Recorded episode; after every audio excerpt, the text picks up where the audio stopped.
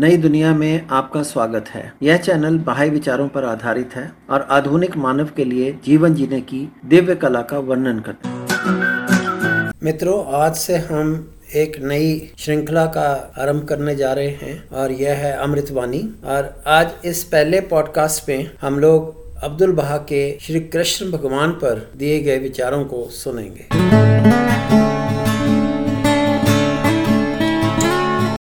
भारतीय ने अब्दुल बहा से कहा, मेरे जीवन का उद्देश्य यह है कि जहाँ तक संभव हो मैं श्री कृष्ण का संदेश संसार को दूँ।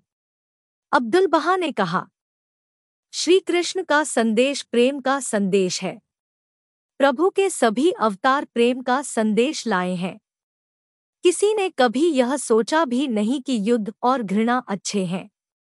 सभी यह कहने में एकमत है कि प्रेम और दया ही उत्तम है।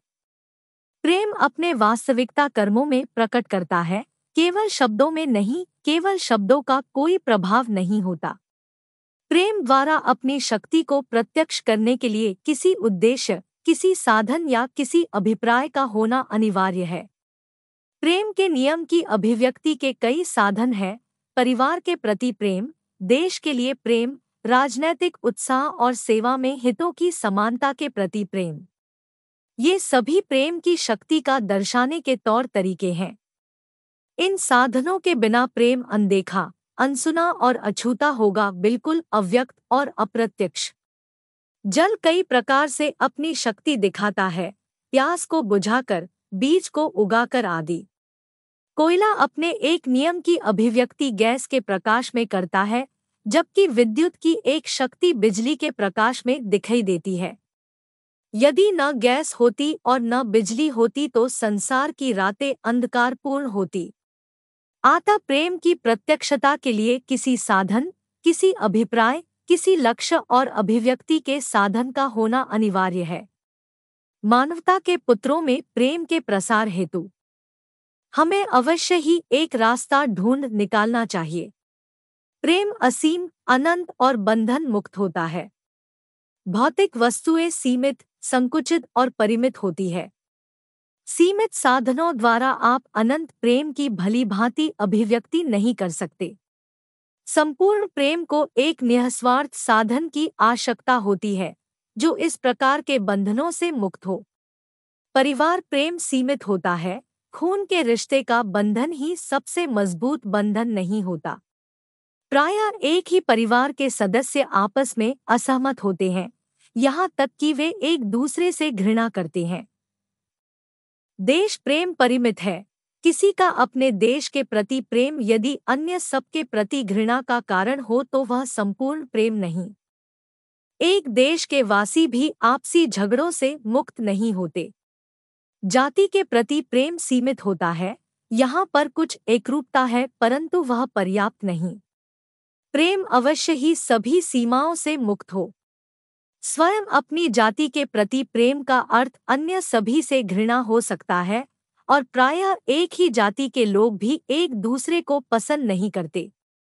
राजनैतिक प्रेम भी एक दल के प्रति दूसरे दल की घृणा से बुरी तरह जकड़ा हुआ है। यह प्रेम अति संकुचित और अनिश्चित है। इसी प्रकार सेवा में हित की साझेदारी का प्रेम अस्थित होता है। प्राय प्रतिस्पर्धाएँ उत्पन्न हो जाती है, जो ईर्ष्या का कारण बनती है और अंततः प्रेम का स्थान घृणा ले लेती है। कुछ वर्ष पूर्व तुर्की और इटली में मैत्रीपूर्ण राजनैतिक समझौता था, अब वे आपस में युद्ध कर रहे हैं। प्रेम के ये सभी बंधन अधूरे हैं। यह प्रत्यक्ष है कि सार्वभौम प्रेम की पर्याप्त अभिव्यक्ति के लिए सीमित भौतिक बंधन अपर्याप्त है। मानवता के प्रति महान स्वार्थरहित प्रेम किसी भी अधूरे तथा अर्धस्वार्थी बंधन से बंधा हुआ नहीं होता।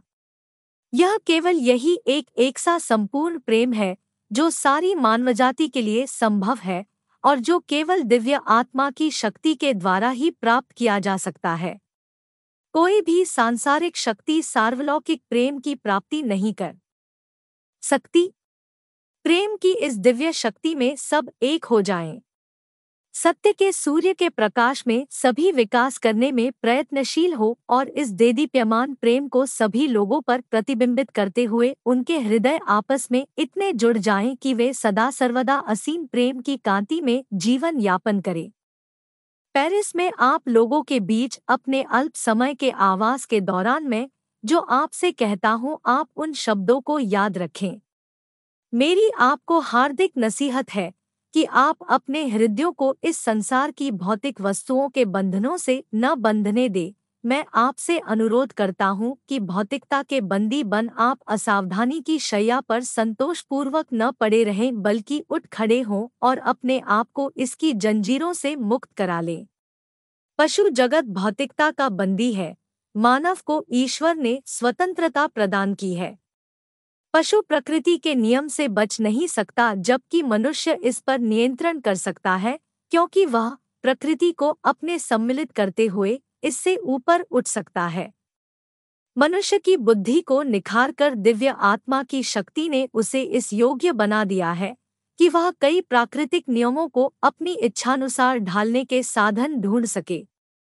वह हवा में उड़ता है, समुद्र में तैरता है और यहाँ तक कि पानी के नीचे भी चलता है। इन सबसे यह सिद्ध होता है कि किस प्रकार मानव बुद्धि को इस योग्य बनाया गया है कि वह अपने आप को प्रकृति के बंधनों से मुक्त कराए और उसके कई रहस्यों को खोले। किसी हद तक मनुष्य ने भौतिकता की जंजीरों को तोड़ दिया है। दिव्य आत्मा मनुष्य को इनसे भी अधिक शक्तियाँ प्रदान करेंगी, यह वह केवल मात्र आत्मिक गुणों की प्राप्ति और अपने हृदय को दिव्य अप्रमित प्रेम के प्रति अनुकूल बनाने का यत्न करें। जब आप अपने परिवार में किसी सदस्य या अपने देशवासी से प्रेम करें तो अप्रमित प्रेम के अंश के साथ प्रेम करें। प्रभु में और प्रभु के लिए ऐसा करें। जहाँ कहीं भी आप प्रभु के गुण पाए, आप उस व्यक्ति से प्रेम करें, चाहे वह आपके परिवार का हो या किसी अन्य परिवार का। अपने संपर्क में आने वाले प्रत्येक मानव पर असीम प्रेम का प्रकाश फैलाएँ, चाहे वह आपके देश का हो, आपकी जाति का हो, आपके राजनैतिक दल का हो या किसी अन्य राष्ट्र, वर्ण या राजनैतिक विचारधारा का। संसार के बिखरे हुए लोगों को एकता के सर्वशक्तिशाली तंबू की छत्र छाया में एकत्रित करने के इस काम में आपके प्रयत्नों को दैवी सहायता प्राप्त होगी। आप ईश्वर के ऐसे सेवक होंगे जिन्हें उसकी निकटता प्राप्त है। सेवा में प्रभु के दिव्य सहायक जो सारी मानवता की सेवा में जुटे हुए हैं। समूची मानवता। प्रत्येक मानव इस बात को कभी न भूले। यह न कहें कि वह इटली वासी, फ्रांसीसी, अमेरिकी या कोई अंग्रेज़ है। केवल यह याद रखे कि वह ईश्वर का पुत्र है। उस सर्वोच्च प्रभु का सेवक एक मनुष्य है, सभी मनुष्य है। राष्ट्रीयताओं को भूल जाइए, ईश्वर की दृष्टि में सब बराबर है। स्वयं अपने सीमा बंधनों का ध्यान न करें। ईश्वर की सहायता आपको प्राप्त होगी। अपने आप को भूल जाइए। प्रभु की सहायता निश्चय ही प्राप्त होगी। जब आप अपनी सहायता के लिए प्रभु की दया की याचना करेंगे तो आपकी शक्ति दस गुना बढ़ जाएगी। मेरी ओर देखिए। मैं कितना दुर्बल हूँ, फिर भी मुझे आपके बीच आने की शक्ति मिली। ईश्वर का एक तुच्छ सेवक जिसे आपको यह संदेश देने के योग्य बनाया गया है। मैं अधिक समय तक आपके साथ नहीं रहूँगा। किसी व्यक्ति को स्वयं अपनी दुर्बलताओं पर कभी ध्यान नहीं देना चाहिए। यह प्रेम की दिव्य आत्मा की शक्ति ही है तो प्रशिक्षण हेतु बल देती है। हमारी अपनी दुर्बलता का विचार केवल मात्र निराशा ला सकती है। हम निश्चय ही सभी सांसारिक विचारों से ऊपर उठकर सोचें, प्रत्येक भौतिक विचार से अपने आप को अलग कर लें आत्मिक वस्तुओं की आकांक्षा करें। अपनी दृष्टि को सर्वशक्तिमान प्रभु की अनंत कृपापूर्ण दया पर केंद्रित करें, जो हमारी आत्माओं को अपनी आज्ञा एक दूसरे से प्रेम करो की आनंदपूर्ण सेवा को प्रसन्नता से भर देगा।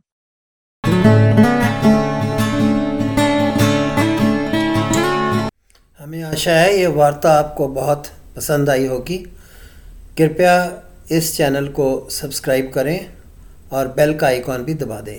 आपका बहुत बहुत धन्यवाद।